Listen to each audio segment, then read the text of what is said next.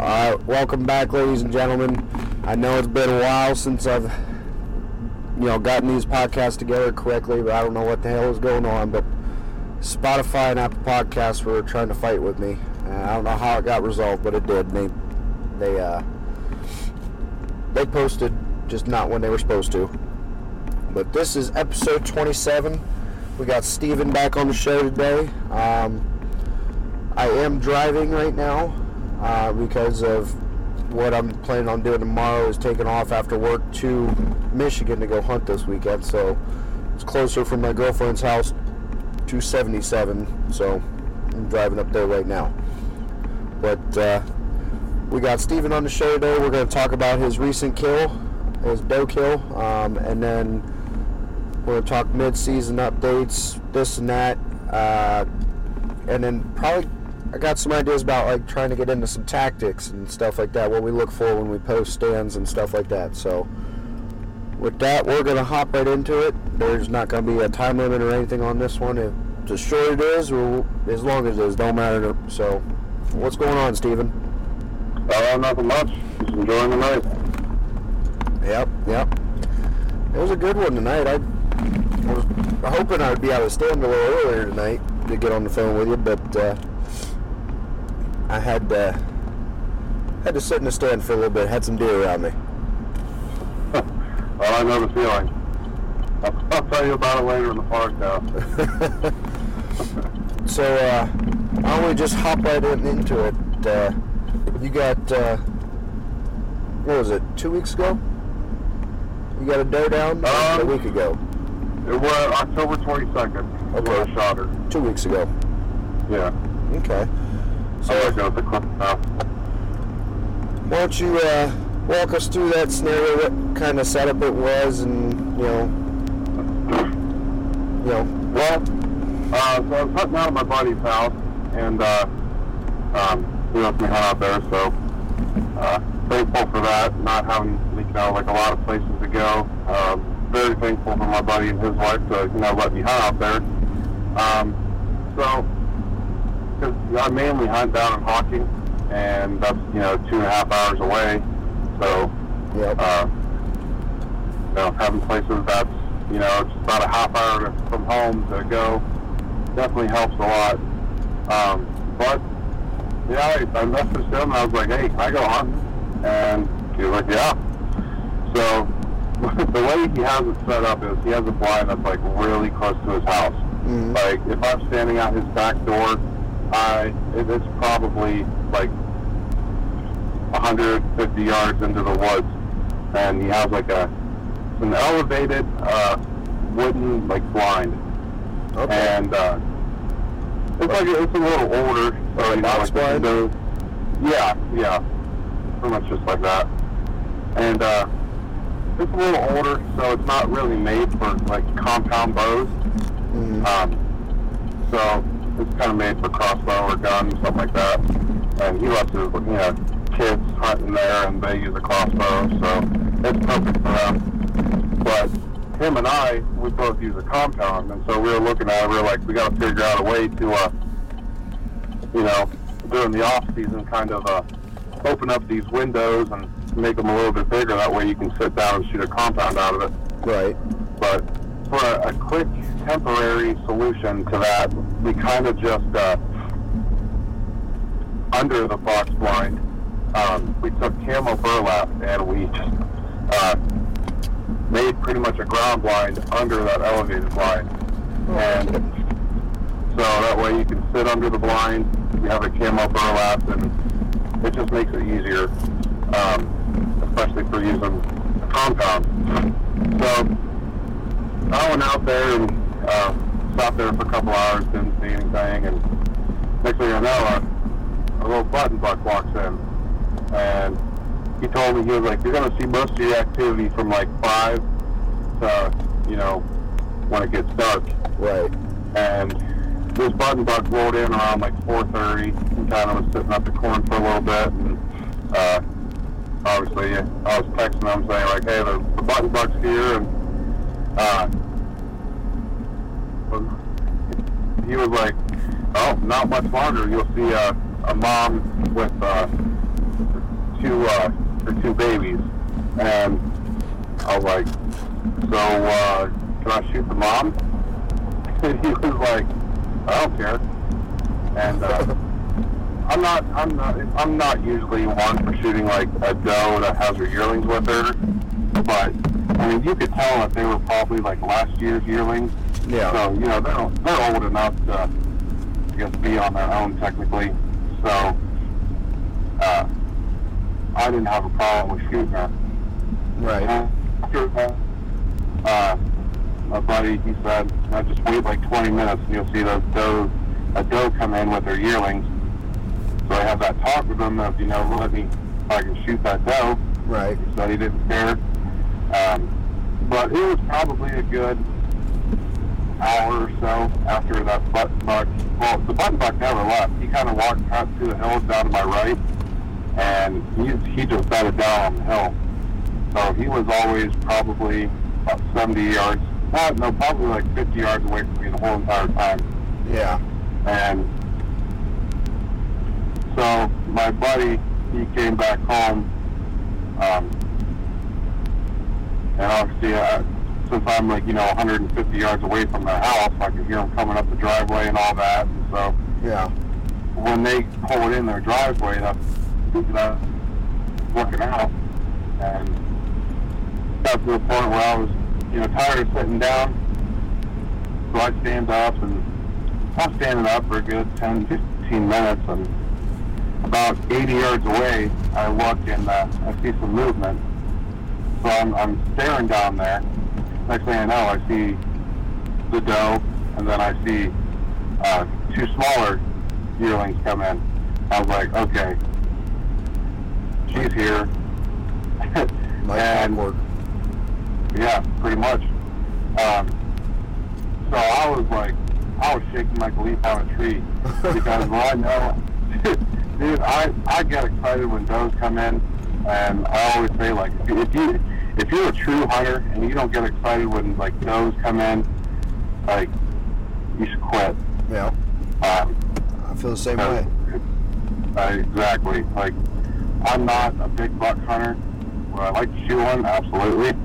But, you know, having deer come in and uh, it just excites me. So, I ain't ever going to change.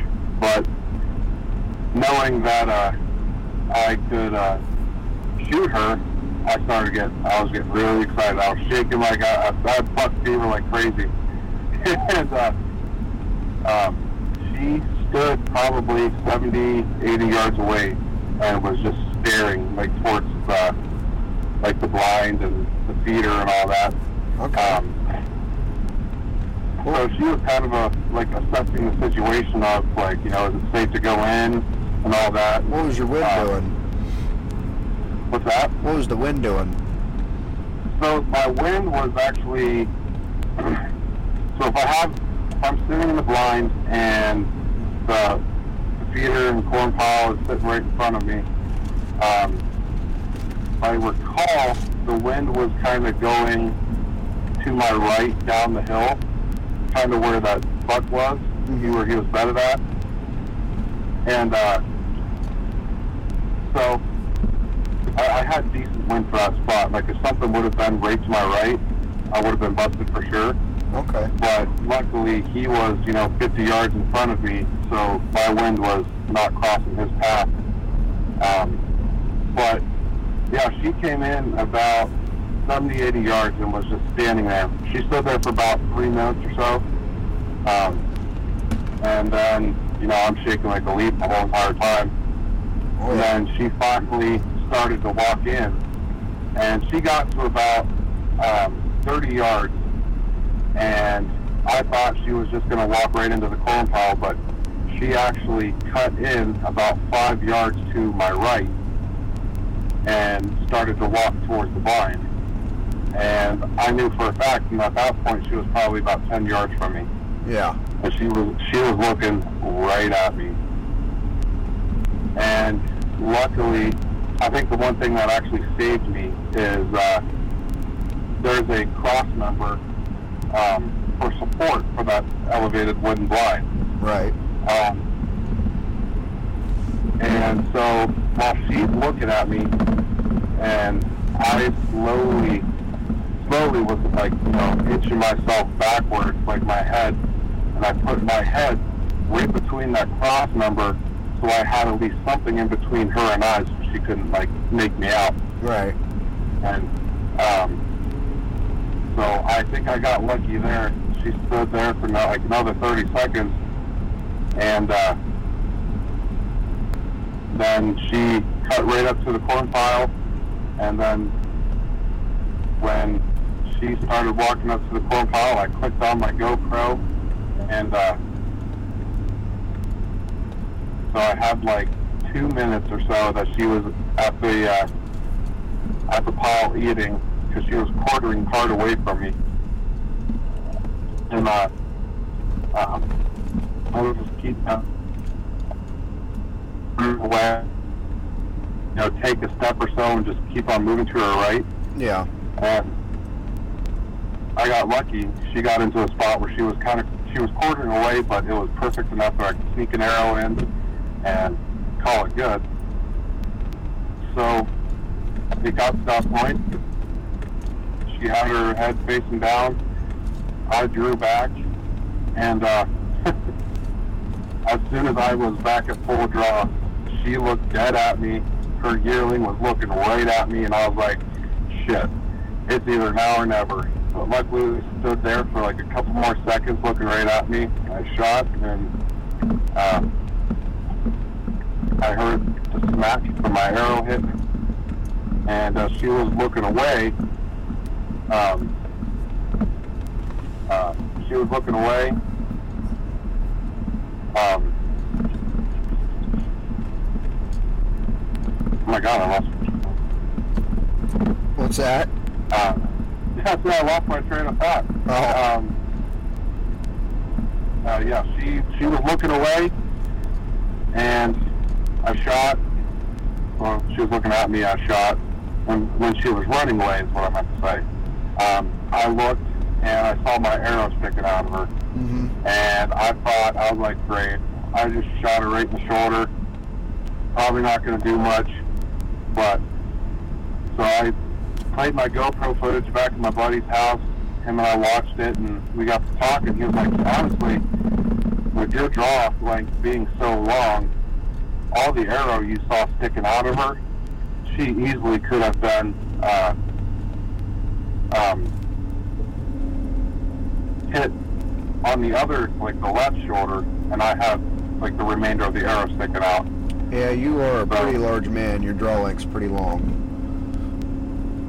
Yeah, so my draw length is 31 and a half inches, but my bow, I have it set uh, my bow is maxed out to like 30 inches. So I, after, you know, having my bow for five, five to seven years, I've got used to uh, having like a shorter draw length than what I need Mm. to where I can make it work. And I, I put it right where I, luckily I put the arrow exactly where I wanted it.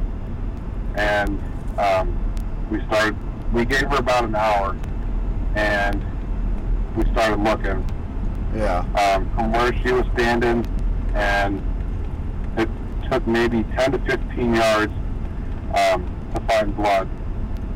So we started, you know, looking at the blood and uh, we were following the trail, you know, just a couple drops here, a couple drops there, then there'd be like a good little spray and then some more drops. So it was kind of, it was light blood for about 100 so, or so yards. And, you know, I'm walking, next thing I know, I see my arrow.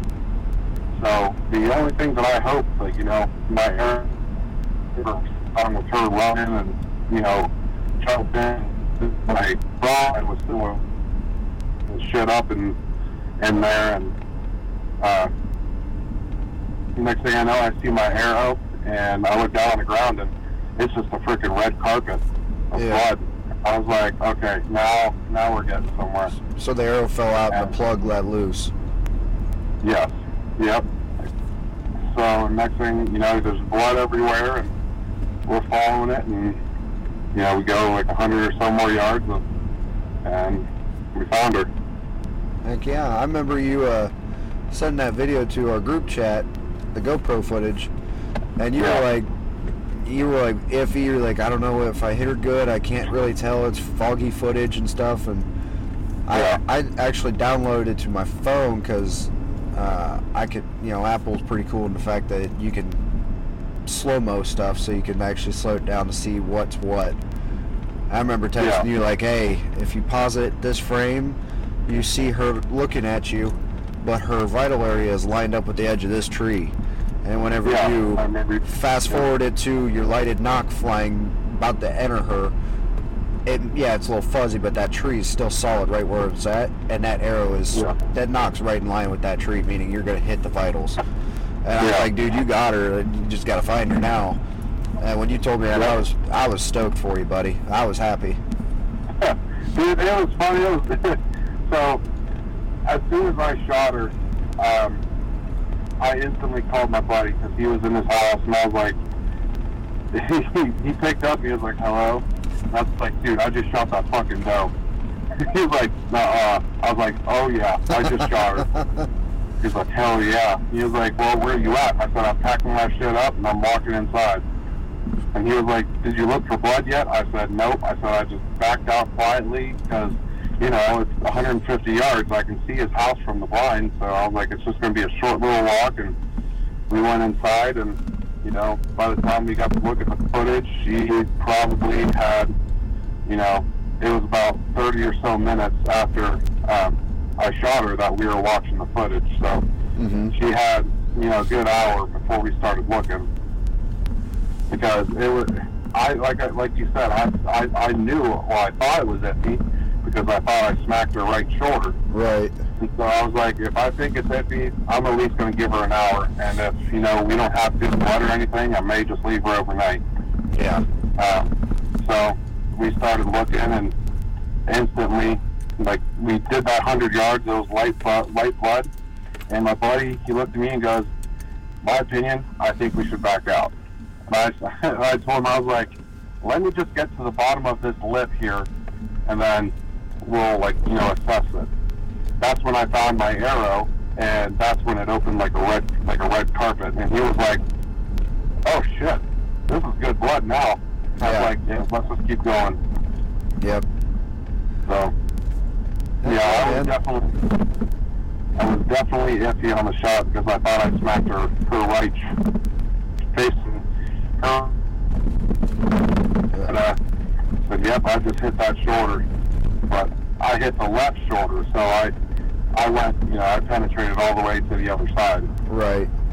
So, Well, that, I'm glad you got her, man. That that was awesome for you. You're the first kill on film and everything, so that, that was pretty cool. Gonna yeah, try and figure something out to make an episode out of it. But yeah, yeah, I, I'm I was happy for you. I was at a a dance with my girlfriend's kid that night, and I was like, you know, she's five years old. She doesn't want to dance. She just wants to run around and play. So I'm on my phone like constantly like trying to refresh the Snapchat stuff to see what's going on and see if you got pictures or you know whatnot yet. And I was just stoked for you because same day like I had already gotten text from Zach. That, you know, Yeah. he, he's like, yeah, I got one. I was like, well, where are the pictures at? And he's like, oh, I didn't send any. I was like, yeah, right. I was like, Zach, you bonehead. Yeah, He still hasn't sent me pictures of it, but I, I was ecstatic. I was like, heck yeah, you know, Team Grindstone Adventures doubling up on a day. Yeah. Well, it was funny because that that morning, you know, after he shot his, I I went down to uh, All American Outdoors, and you know, uh, the owner Bruce. Yeah. He's, he's been my neighbor my whole entire life, and I was talking to him, and I, and I told him I was like, "Oh yeah, I'm going hunting." I was like, "You know, honestly, I'd be happy to at least get a doe." And not even, you know, so many hours later, I put an arrow through one. Yeah, that's it's awesome. I'm, Yeah. I haven't killed anything since the first week of the season, but you know, I've come close, couple one, twice since then, but I haven't been able to steal a deal since then. Yeah. But uh, yeah, I, you know, what was it? Day two of the season. The opener, I didn't see nothing on the opener. Uh. I got blown out of the blind, and then uh, the next day I was like, you know, I'm gonna try one of these hanging hunt sets. I got the setup for it. I got the stand. I got the sticks. I'm gonna try it. So I went in on noon, Yeah. 11:30 noon that Sunday, and I hung in a tree on the side of the farm. I've never hunted this side of the farm before, but I always see deer in this field. I was like, well, maybe I can catch a couple of those right about dusk. and, You know, get get you know pre-game jitters Mhm. out of the way, get my first compound kill, and dude, it worked like a freaking charm. That I, I'm hooked on hanging hunt sets now because of how well that worked, and I'm over climbers because of it. But I got lucky with that one. You know, you you made a great shot, penetrated straight through and hit the shoulder on the backside. Oh, what the? Bear with me. Got uh, technical issues. Call dropped. So hold on. We'll, we'll, we'll get them right back here. All right. Sorry about that, ladies and gentlemen. We uh, we had some technical difficulties. I am just coming into uh, an area over by between me and my girlfriend's about the halfway point, and the call dropped. Um, but yeah, as I was saying, like I, you made a great shot, penetrate through the vitals and hit the backside shoulder. I have yet to make a good shot on a deer yet this year, but I've got I've gotten very lucky, and I credit that like I 100% credit my two kills this year to G5 Megameats. Uh, I hope that's not sheriff behind me, but screw it. But uh, yeah, the, G, the G5 Megameats are like the only reason I've gotten deer on the ground. So what got my girlfriend's deer on the ground this year, you know, they're they're expand mechanical expandable blades that make a two inch hole in anything they touch. So they're gonna do some damage, and they lock in place once they expand. You know, that they're they're pretty awesome. The only downfall for me is they're so dang expensive. They're about fifty dollars. But uh, so I hit my first doe, shot it right through the brisket in front of the shoulder, cut her jugular. She went like 300 yards, but she left the red carpet the entire way there. Oh, it's with the jugular. Yeah, you're gonna get. That's that's literally like the biggest vein. All right, and it was actually my first kill on camera, but I was using NAP Lumenoks. I know it's not a Lumenok; it's a NAP lighted nock. We'll say that. And the nock did not turn on as it let go of the bow. So like I spent five minutes even looking to see if I hit her. Like I thought I did because you know I heard the smack of the arrow and the broadhead expanding, but I couldn't tell where that I hit her.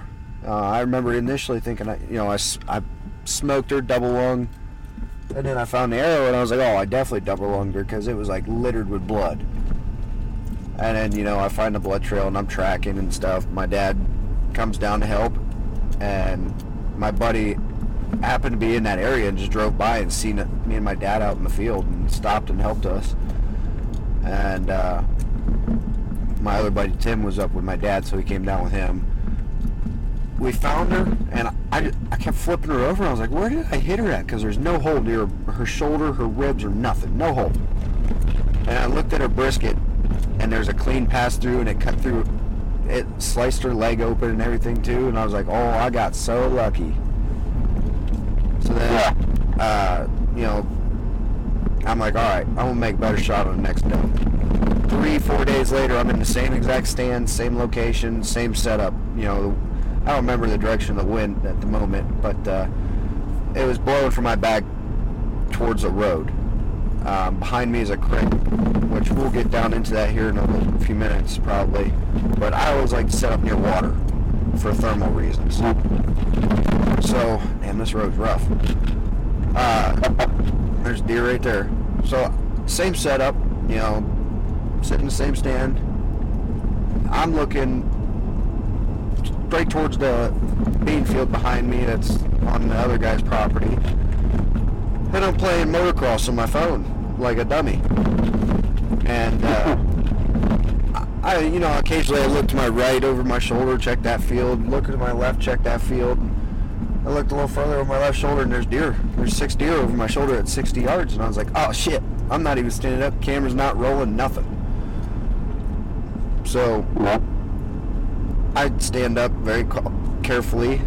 I turn GoPro on, and I didn't realize it, but I had hit a setting on the GoPro, so now it's not in video mode; it's in picture mode.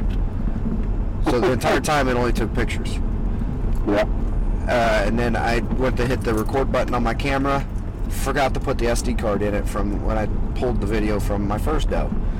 So I'm like, all right, guess I'm not videoing this. Although I did get the vid- like my reaction video, and you could tell I was immediately pissed when I shot her. I shot her front, Yeah. front of the shoulder. I mean, you seen the picture. It was a very forward shot, but better than the first shot. And you know, she's 23 yards. I'm pulling 70 pounds shooting it. That arrow was a 340 spine, so it was like probably around 500 grains what I had it set up to. Mm-hmm. That sucker side punched her, or socket punched her her shoulder blade just enough to get the broadhead through. Nothing else got through it. And as she ran away, uh, she cut herself to pieces on the inside, and that's ended up what killed her because she cut a, she cut some arteries.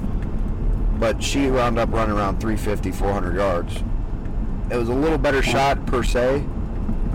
Uh, it wasn't as quick of a death because I had to put another one through her. She was going to die because she had cut so much stuff in front of her. But at the Yeah. same time, like I wasn't going to sit there and wait for it to happen. I was like, yeah, I'm gonna, I'm gonna finish her off, and I center punched her hard. But yeah, that that was the the fifth day of season. Since then, you know, I missed a buck in PA when I went over on my, out-of-state trip, and then uh, seen four turkeys over there, four big toms, and then I uh, gave a buck a haircut. I think last week or the week before. Yeah, it was last week. I gave a buck a haircut at 40 yards, and I didn't. I ranged him at 33, and he had moved out to 40 as I drew, and I didn't think it was that far apart, but I was wrong. Yeah. Yeah. And, I've, I've taken I've taken shots at you know uh, I was at 40 yards just for practice, uh, 40 yards, and I was like, you know, I'm gonna use my 30 yard pin to see how much of a difference it is. And I swear it was probably a good like 10, 12 inches for my bow. So I was Yeah, like, I, I, was, I was I was surprised by it too. Yeah, mine it wasn't that drastic, um, but I was shooting 300 spine arrows. You know, you sold them to me. Yeah. They shot a little different to those 340 arrows, but they're not a whole lot different. And I, like I said, arranged them at 33, so I used my 30 pin, and I thought I put it just a little higher on him than what I needed to because, you know, I'm thinking my pin's set for 30, I'm going to raise it a little bit. Well, and then he Yeah. turned out to be closer to 40, so, like, if I wouldn't have raised it up a little bit to counter for that three yards I thought he was at, I would have clean missed underneath him. But at the end of the day, you know, you live and you learn, and it wouldn't be a hunting season if I didn't skin something. So, yeah, I, I didn't get him, and then I've had deer around me everywhere I've sat this year. Um, I've gotten lucky for that. Every time I place my hang hanging hunt, no matter where it's at, I have deer within 15 yards of me every single time. That's good. But I haven't had a shooter near me since I killed my doe limit, or my Carroll County doe limit. And it sucks because tonight, prime example, I had three small bucks within between 10 to 20 yards from me. I had three does at 30 yards from me. I was, I had deer all over me all night, and I got in about five o'clock. Yeah. So I'm like, man, this sucks. I can't get nothing worth shooting in here. And uh, I went, packed up the cameras and stuff tonight after I lost light, set the bow on the ground, and all of a sudden I started hearing grunting. I was like, damn it. Why can't you show up during daylight? You know, I set my I set the stand next to a scrape at 11 yards, and it's pretty, it's a pretty active scrape. And Yeah. I still haven't seen anything hit it, but I know they are. So, yeah, that was my night tonight. But you know, we're, we're going to keep grinding because I got Michigan trip t- tomorrow. So, Yep. but uh, well, I'm more than halfway there. So, why don't we uh, hop into some uh, tactics?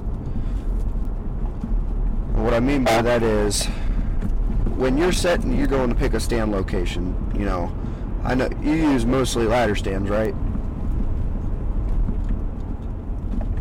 I think you're starting to, your cell service is cutting out again. Uh oh, I got a bar. It shows. yeah, That ain't good. getting choppy. Hopefully it don't get too choppy. Oh, I got a bar back. How's that? So I hear you. Yeah, I hear you good now. All right, yeah, I got two bars now. Going up a hill, of course.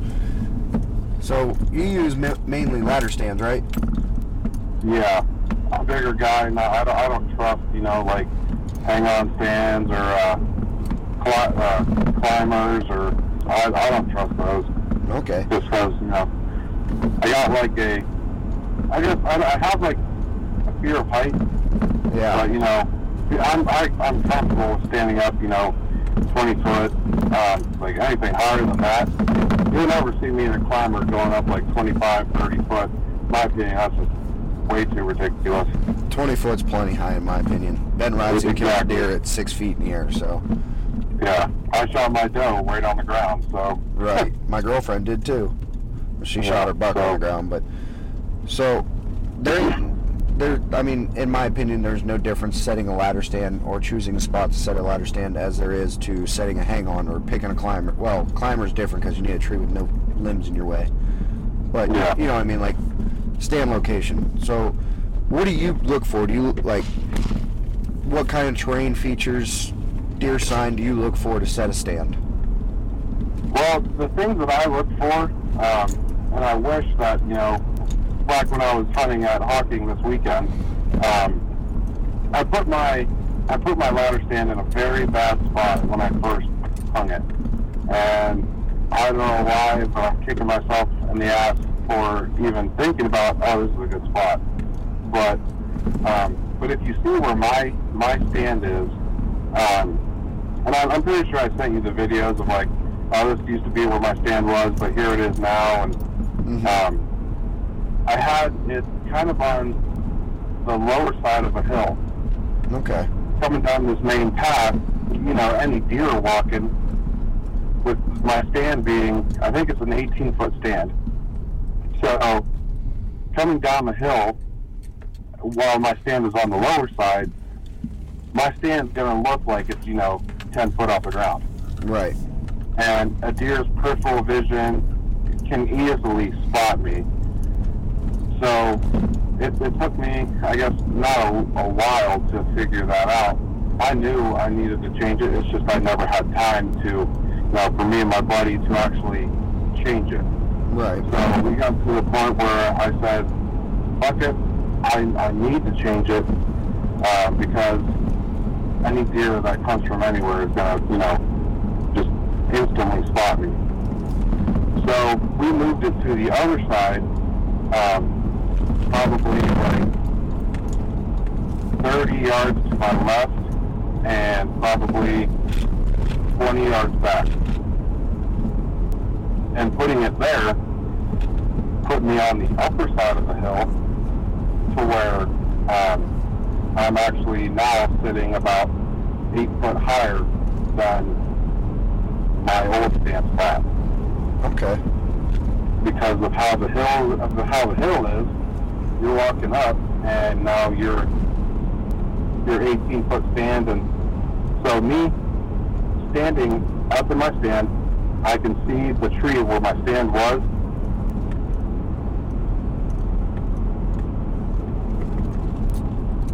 Still there?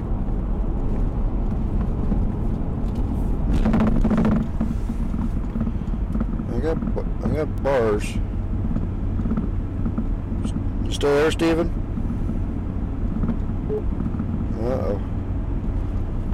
I don't know what happened there. The call didn't drop. We're we're gonna figure this out real quick though. Alright, we got him back here, guys. So I think the last thing you said is you when you stand up you can see the tree or your where it was located previously.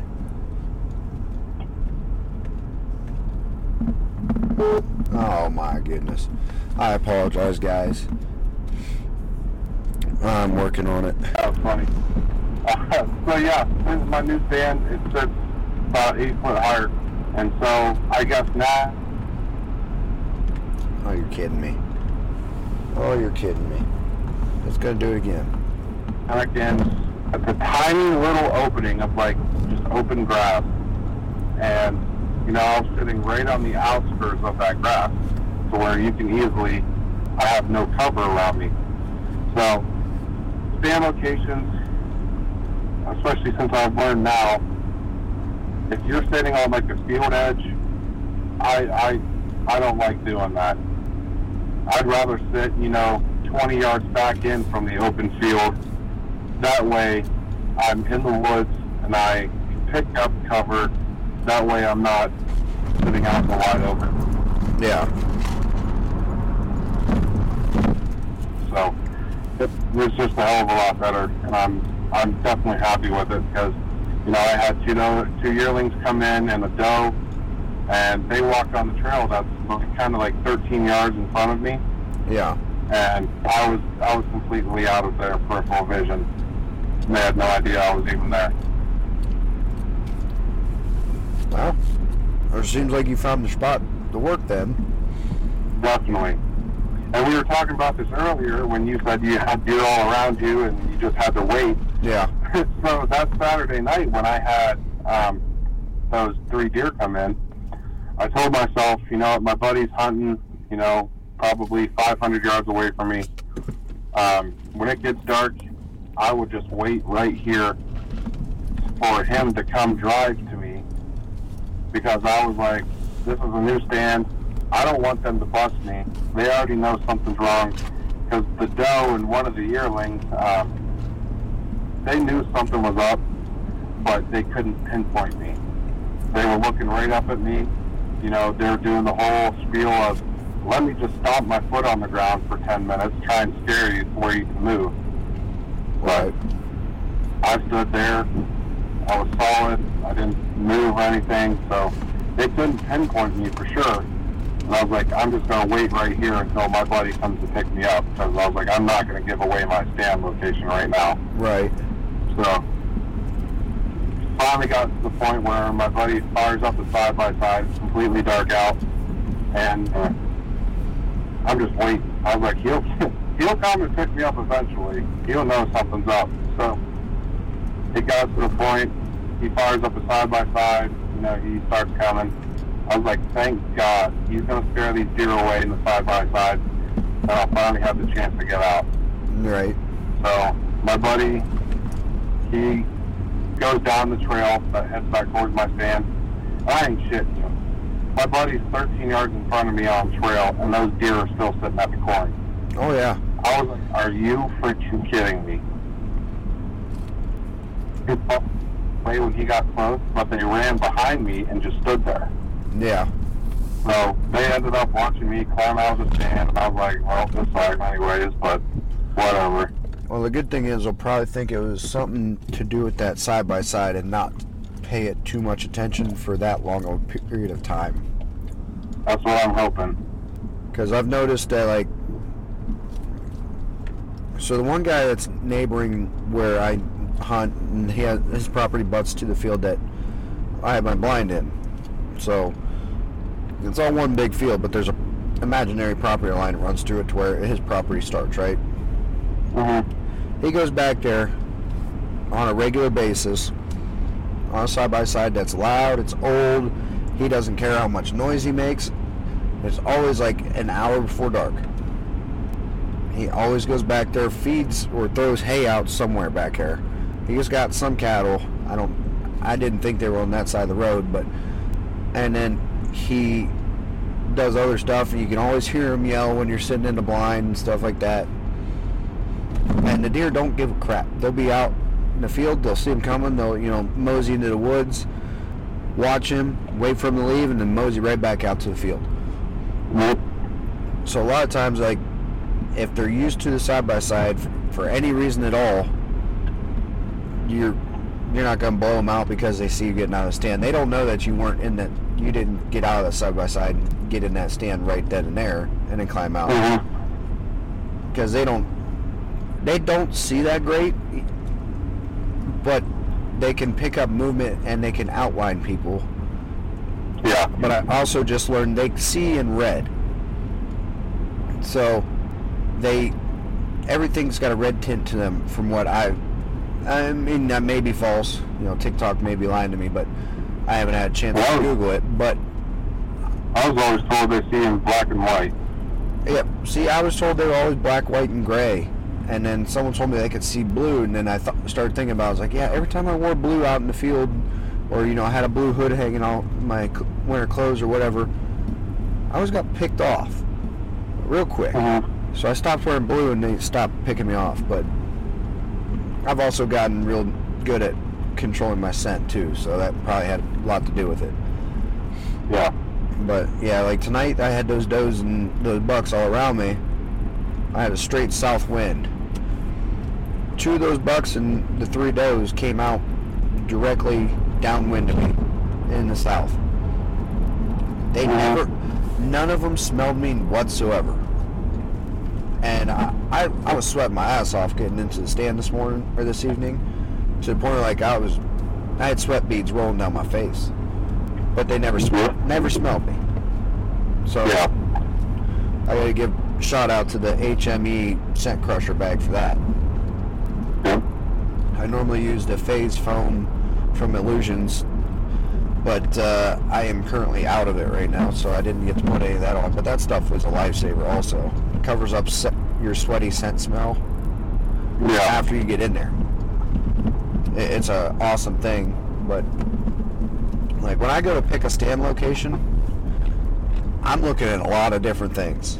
My brother asked me that the other day, or a couple weeks ago, whenever I gave myself my concussion.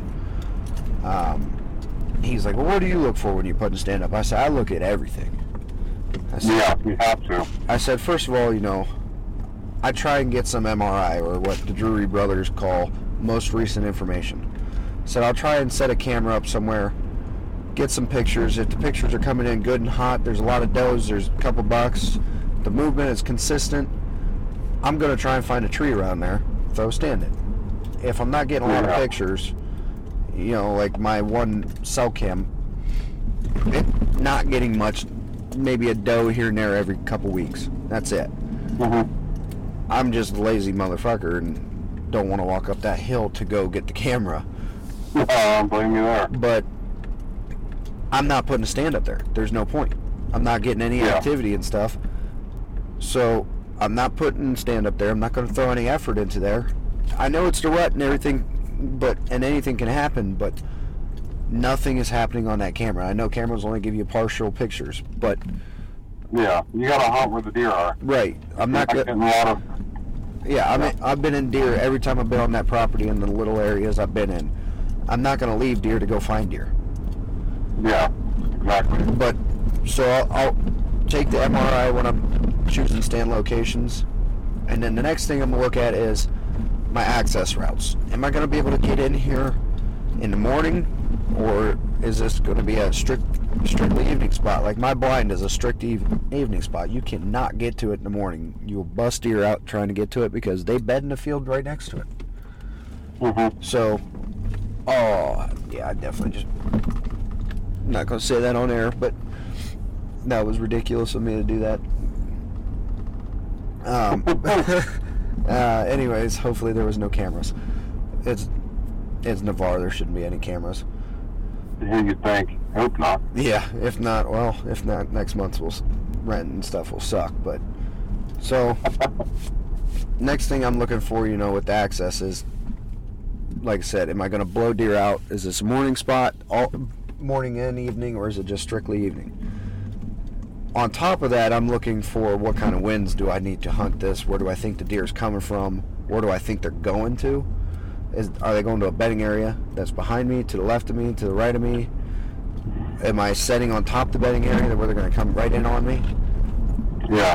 what kind like do I need south wind only? Can I can I work it with a couple different types of winds and then play a whiskey wind and hope I can get lucky that my scent control is that good?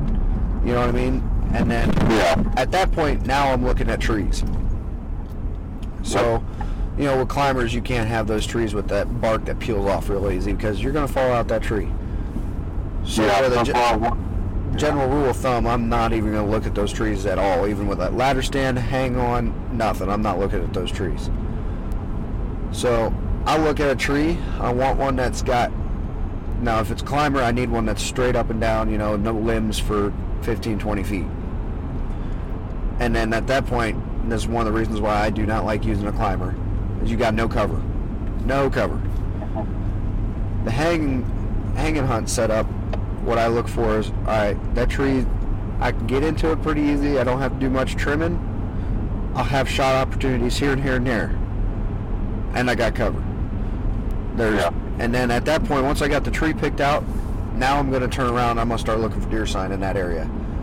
So I'll be looking for: is there a scrape? Is there a rub? Is there a trail that looks like a highway? And then once I got that narrowed down, I can try and figure out where they're coming. So then when I'm in the tree, I, I know where to place my camera arm, so I know which side to I'll be able to film from easier. And then uh, lastly, the last thing I'm looking at is where I like to sit near creeks, like I said, because I, I like creeks because of my thermals. So in the morning, low areas, your thermal's going to rise, right? Yeah, I, I'm I'm not too. I'm not great Um, with the thermal thing yet. My oh, buddy, God, I, my buddy Lane's real good with it. He understands it. I just know in the morning they rise, in the evening they sink. But I also have learned just enough to know that like if you're near water, I'm gonna hit railroad tracks. If you if you are near water, it's gonna suck your thermals right to it as they come down. So I try and sit near water. That way my thermals get sucked right to the creek, and not right where I'm at, so the deer can't necessarily pinpoint me. They might be able to figure out something ain't right, but they're not gonna, you know, be like, "Up there he is, pegged." yeah, But that's what I look for in tree locations and stuff. Now my blind eye is through. I just stamped out like a four foot by five foot section into the weeds and set my blind there and hope for the best and end up being a good spot. But that that's what I look for. I was hoping, you know, I wanted to have that this part of the conversation with Zach and you on here, and at the same time have uh, my buddy Chris from Wheels Up Outdoors on the phone with you guys, and we all just kind of go through and put our scenarios up because Zach's a big climber guy. You you use ladder stands. I like to hang and hunt on uh, hang on stands and platforms. yeah, Chris likes to use saddle now. So it's been like every little different aspect you can think of, we would have got it right there. yeah. Like none of us are And I- professional hunters, but it would have been a good range of options to hear from. Listen, you put four minds together, you can, you know, you you can do a lot with them. Right. And Chris is a really cool dude. He he uh, made a post in Servicide, which uh, we're both uh, I don't know what you call them, the field staff members or whatever of. He put a post in there. I mean, he texted me right after it happened when he was getting out of the stand and stuff. He texted me what happened, is, but he had a good. Uh, I think he said it was ten point. Come in last light, he grunted him in from 150 yards into 42 yards or 44 yards. Went to pull it back, and his uh, sight light did not turn on. Oh, So he okay. he couldn't get it done because of that. But I, I was bummed out for him. But yeah, he he almost got the job done. He's been out waterfowl hunting more than anything, and some dove hunting this year, which he's he's done pretty well for himself doing that this year. But Well, it's fun stuff. I love, I love waterfowl hunting.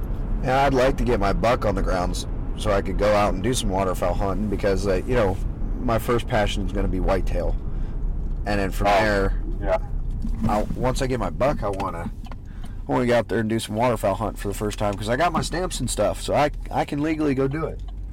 yeah, And I got a few buddies, you know, that said they'd help me out and teach me the trick of the trade, but I, I'm I'm hesitant to give up good deer hunting time to go do waterfowl I definitely don't blame you there. because deer hunting's my first love. And I was Yep. the same way about trying to be intrusive in the properties that hunt and stuff with turkey hunting. But now I'm like, turkey season rolls around, I'm hunting. Oh yeah, definitely. So, plus I don't want to. I'm, I'm afraid to fall. It's not that I don't want to. I'm afraid to fall in love with waterfowl hunting because I already spent too much money on between turkey and deer. listen, I, I, I do it all, and so I'm already suckered into it. So Yeah. you know, I'm already down the rabbit hole. So I, there's no coming out for me. Well, do you uh, do you waterfowl hunt around T County? So I mean, I waterfowl hunt, but you know, I, I don't do a lot of it as of right now, because it's I, I just don't have anywhere to go. Okay, I was gonna say I'm not gonna ask you to give up your location if you do, but I was just curious because I I don't know exactly what I'd be looking for and you know setups for that stuff. So I don't know if you use T County or not. Um, I mean, I've hunted a lot in T County, um, but it's just it's places where you know it's uh, kind of public land, like out towards like Dundee. Okay. Um, I've, I've hunted out there, um, but mostly all the waterfowl uh, that I have hunted is uh, like on private land. Okay. Yeah. Yeah, I want to get after it this year and do that, but man, I, I can't give up whitetail for it yet. I know I'm- come. January I'll be after it, but Yeah, I'm not going to do anything else as of right now. I'm not. I'm not even going to touch like waterfowl um, because this is this is my deer season time, and yeah, I I if I were to shoot a buck, you know, um, I, I I got my doe, but I'm going for a I'm going for a buck, and if I get a buck, then then I'll maybe do some waterfowl, go into that more, but right now, I'm not even going to touch anything else until I'm done deer hunting. right. Yeah, I'm gonna try my best to fill my buck tag, but you know, come come crunch time, if I'm, you know, the waterfowl season's about to expire and stuff, I'm gonna at least go out a few times because I, I don't want to waste the tag or the stamps and stuff. But Yeah. I've also been thinking about buying a fall turkey tag because uh, Zach's one field has turkey in it every single night. I just got turkey on trail cam a couple days ago, and it's like, man, turkey Yeah, you might as well. Yeah, Because you can bag a hen in the fall. right. And I have no preference. You know, I'm I'd shoot a hen. That Oh, I, I would easily. The only thing that would scare me is we heard about my uh, abilities to shoot a deer with a bow. Would we really trust me to shoot a, a turkey with a bow? I don't know. It'd take a lot of practice. I mean, that that Megameat, it might save me and you know do the trick with a turkey too. But yeah. I don't know if Well, I'm you're gonna talking- that. Well, you were talking about those uh, those Megameats, you know, being 50 bucks. Yeah. And it's, what, 50 bucks for three of them? Yep. Um, look into what I use. There's the NAP Killzones. Okay. They're 39 for three of them. And it's the same two inch cut. Really. Yeah. Okay. So, um, they have different uh, different kinds for the Killzones. It's the they have the cut on contact, and for the life of me, I cannot think of what the other one's called. The cut on contact is kind of like it's a blade on the front. So as soon as it hits the deer, it's going to start cutting it. right. While the other while the other one is a Piercing it's type one. yeah, it's it's like a steel tip that I'm pretty sure they said it's used for like bone. So like if you hit the shoulder, it's gonna just crush right through that. Right. Um, but I went with a cut on contact, and obviously um, you saw. Uh, at least I think I sent a video um, when- of me walking up on my doe, and you could see just the huge hole that it made. Oh yeah, oh yeah. See, I've also thought, you know, I, I love my G5s, but that price tag is rough. But Yeah, you know, the guys over there at Breaking Point TV, Brendan, Aaron, Mike Mansell, and all the other guys that they hunt with and stuff, they use Swhackers that have two inch cut. They have they're only two Yeah. blades, but they, I mean, those dudes are smacking hogs every year with those suckers, Mhm. and they're three for like 39 40 three dollars somewhere in there. So it's yeah. still better than you know G5, but G5 is a very very popular brand now, especially with bone or uh, yeah bone collector using them. Ben Rising and uh, Whitetail Edge use them, and there's I think three or four more different co- or big outdoor guys that use them. Yeah.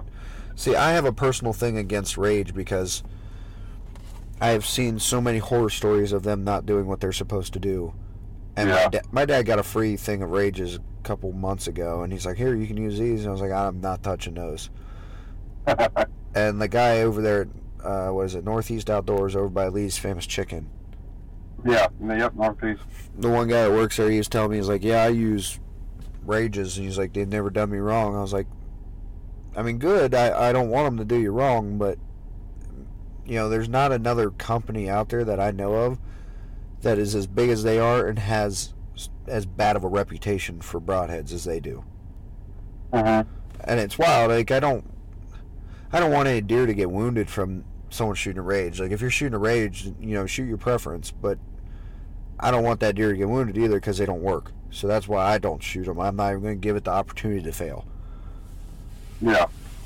You know, I've never had a problem with my G5s. Like last year, I shot my buck with the meat eater, and it's an inch and a half cut.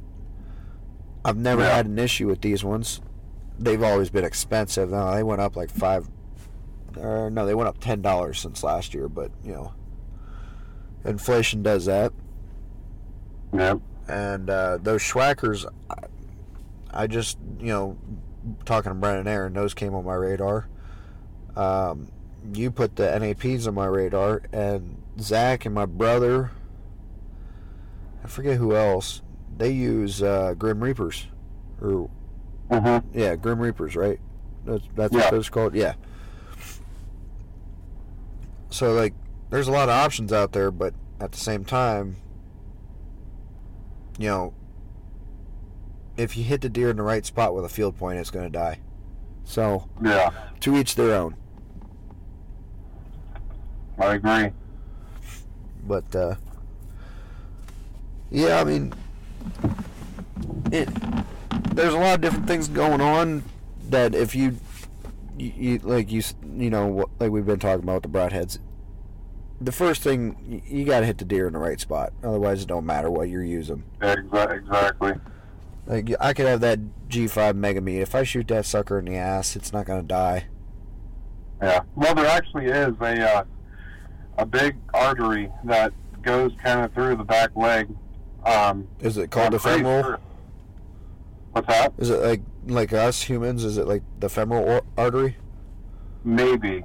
I, I don't know which one it is exactly, but I know it is a big artery, and I have seen like on TV watching, you know, people shoot them in the back leg and they end up dying. Because there is a major artery that runs in the back, like the ass end of the deer. Okay. Let's see here. Brought Oh. up deer cast real quick. I'm gonna look. Yeah, it is the femoral artery. Yep. Yeah. So this year, this year itself, I have shot the jugular vein, and I have hit. Oh, let's see here. I gotta find that where the. I hit the aortic arch and right behind the front shoulder, towards the top of the shoulder. It goes up to the back of the deer's head. Mm-hmm. So, I've hit two main arteries. My girlfriend cut its carotid artery.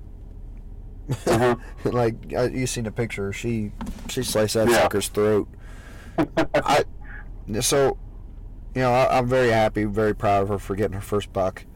Uh, we think it's uh, same bloodline as my buck from last year. Uh, Hey. I, I believe it's an eight or nine pointer. I don't remember. It's got a split brow tine. You know, looks almost identical, just smaller version. Yeah, he comes out. hunting, What's that? I was just saying, I've been hunting 16 years and I've yet to shoot my first buck. I mean, I've shot button bucks, but yeah, Yeah, with my first buck, no matter how big it is, I'm getting that shit. I'm getting that bitch mounted. do it. I I, I'm going to. I didn't mount my first buck, but I, I I didn't feel really feel the need to. I've I've talked about this before. Like I personally am more of a European mount kind of guy. Like I'm fine with a whole wall of Euro mounts rather than you know full mounts because one they look just as cool and they cost less money. Yeah, Like I like my buck that I got last year mounted, but damn, five hundred bucks for that. That I don't make the money for that. So, Mm. but uh, yeah, she's gonna get her buck mounted. we're still looking for a taxidermist because my taxidermist from last year, he actually hung it back up. He doesn't. He's like, I couldn't handle the chemicals, so I don't have a taxidermist at the moment. Uh-huh. Um, but yeah, so that deer he came out last light that night. We were out in the blind, and uh, you know I, I had my bow with me, and I told her I was like, well, if one of the shooters that I know of that I want that I've been watching all summer long come out, I'm gonna shoot him. I said anything else comes within range that you want, you can have them. And she knew exactly what I meant. There's two different bucks. I've showed you pictures of them. There's a one I call wide load. Uh, he looks like he's four and a half years old, and he's got split brow tine, but he's probably like 23 inches wide. And then there's another one that's like just a symmetrical framed eight point that's probably 130, 140 inch, just clean eight. Uh-huh. I was like, those one or two, one of those two step out. I'm shooting. She's like, okay. Well, th- this guy stepped out, and I could see his rack, but I couldn't see how many points because I'm blind and I can't count because I went to Carrollton. So he walks out. I got the camera on him, and uh, she's like, "How far is he?" Uh, range him before she can even see him because of the way that we were in the blind and the corner right there. She she couldn't see him, so I range him. Twenty-five yards. I was like, "All right, he's walking. He's gonna cross in front, give her a broadside shot." So I look at her. I was like, "Draw." So she draws, and before any of this, I forgot to explain to her like when you're ready, let me know so I can get him stopped, lift his head up. Yeah. Didn't explain that part to her. I forgot. Forgot about it completely. So she draws. He walks in front of her. She asks what the range is now. Range him. 36 yards. All right, we're pushing it. You don't even have a 35 yard pin. And it's getting dark. We're pushing the last few minutes of last light, legal light, shoot. And he's just walking. So I'm like, Are you on him? Are you on him? You ready? You on him? And like I'm, I'm not trying to pressure her to get ready to shoot or anything like that. Because if she's not comfortable, I don't want her to shoot. But like, Yeah. like I said, I didn't explain that to her. So I'm like, "Are you on him?" And I'm like watching him on the camera. I'm like, "All right, he's getting closer to 40 yards." Like, I looked at. her, I was like, "If you're gonna shoot, you need to shoot now, because he's gonna be out of range within steps." And no sooner than those words left my mouth, she let it rip. I heard the broadhead hit and expand, and it, I, I don't know what it was, but or how lucky it was, or whatever, or how she aimed at him, but oh, excuse me, he didn't look like he was hurt that bad. He just kind of did a peel left and just like wheeled around, like didn't Yeah. mule, didn't mule kick, didn't like flinch hard or nothing. Hell, he didn't even drop during the shot. So uh, he bounds off back to the where he, came from, about 30 yards, stops, and then takes off like a bullet out of out of the field. I was like, all right. Yeah. So I showed my dad the footage once I got back, and he later explained to me, he's like, oh, I bet you this is when he felt the pain, and then he took off. I was like, oh, okay. After we found the shot and where she hit him, it made sense. But so she gets all excited. We're both shaking in the blind. All the deer run out of the field. We get out. We start looking for arrow, and I did not put lighted nocks on her arrows like a dummy. I need to get some for this weekend. I need to remember that. But uh, that's a side note. So we, we cannot find her arrow. Still have not been able to find her arrow to this day. So unfortunately, the farmer's going to find an arrow with a G5 Megameat on it. Sorry, Sean. Um, but I really am like I'd looked for that sucker multiple times now, and I cannot find it. Um, so we look for it, can't find it. I was like, all right, you keep looking. I'm gonna go try and find blood. So I go to every trailhead all the way up to the property line, and I'm just looking at each trailhead looking for blood, even a little speck. Not finding nothing. I get to the property line, going up towards the middle of that field. I'm like, I mean, I guess I'm just gonna walk the property line. Maybe I'll find something. I walked property line, maybe 20 yards up from the wood line. Found like, I don't know, it looked like someone spilled a little bit of paint on the, the grass. I was like, oh shit, she hit it. All right. Um, now I'm skeptical because of the way he took off. I'm like, we're, I'm thinking it's a bad hit. She hit him in the leg somewhere. Uh-huh. So I, I tell her come over here. She's all giddy now. We found blood. So I marked the spot on on X. I was like, all right, we need to back out. I don't know if he's alive or dead, but I don't want to push him. We found our starting point. Yeah. So we go to leave, and I stop at the neighbor's property. You know, ask, hey, got a deer? Can we track? And he's like, yeah, yep, just go ahead, track. Just, you know, stay out of the pasture. Okay, fine.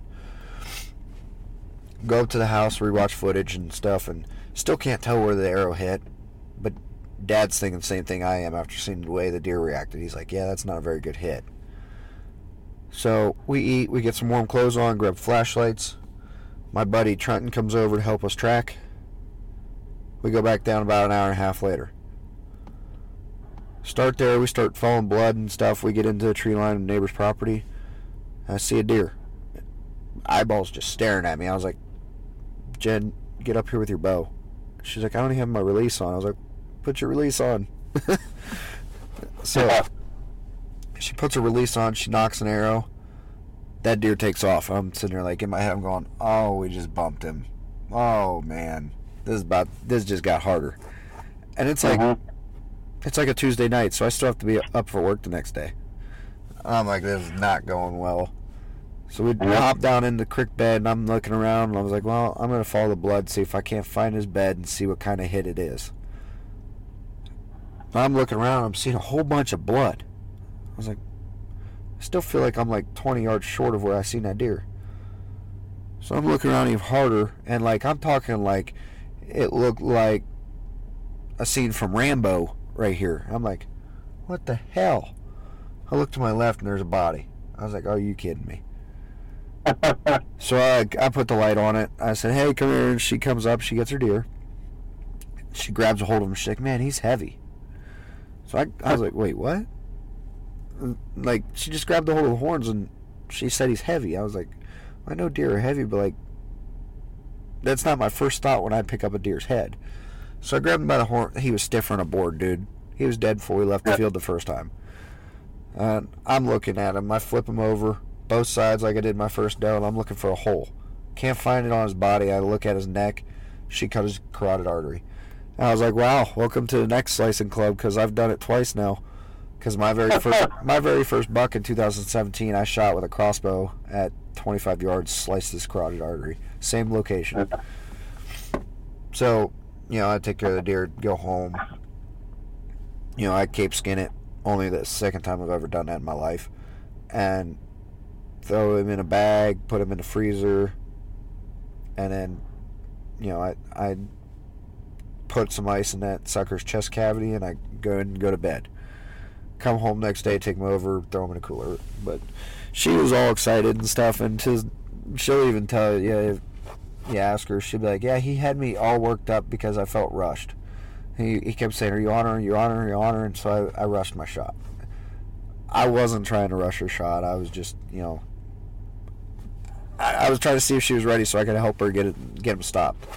She says Yeah. she says he was stopped when she shot, but I don't I don't remember exactly if he was or not because I was in the process of finishing a sentence and looking at a camera. So, Yeah. but she got a deer, first deer ever, and now she's all excited and stuff. We're gonna go check out another property and hunt later this week or next week. So There you go. she's already a better shot than I am too.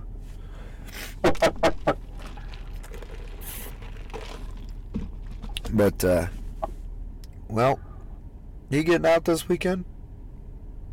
Um, if I do, it'll probably be like Sunday or something. I got my uh, cousin's wedding this weekend on Saturday, so Okay. I'll be uh, I'll be busy on Saturday and everything. Well, if you get out, good luck to you. Make sure you get a bag of ice before you go out because it's going to be up like 70 degrees this weekend.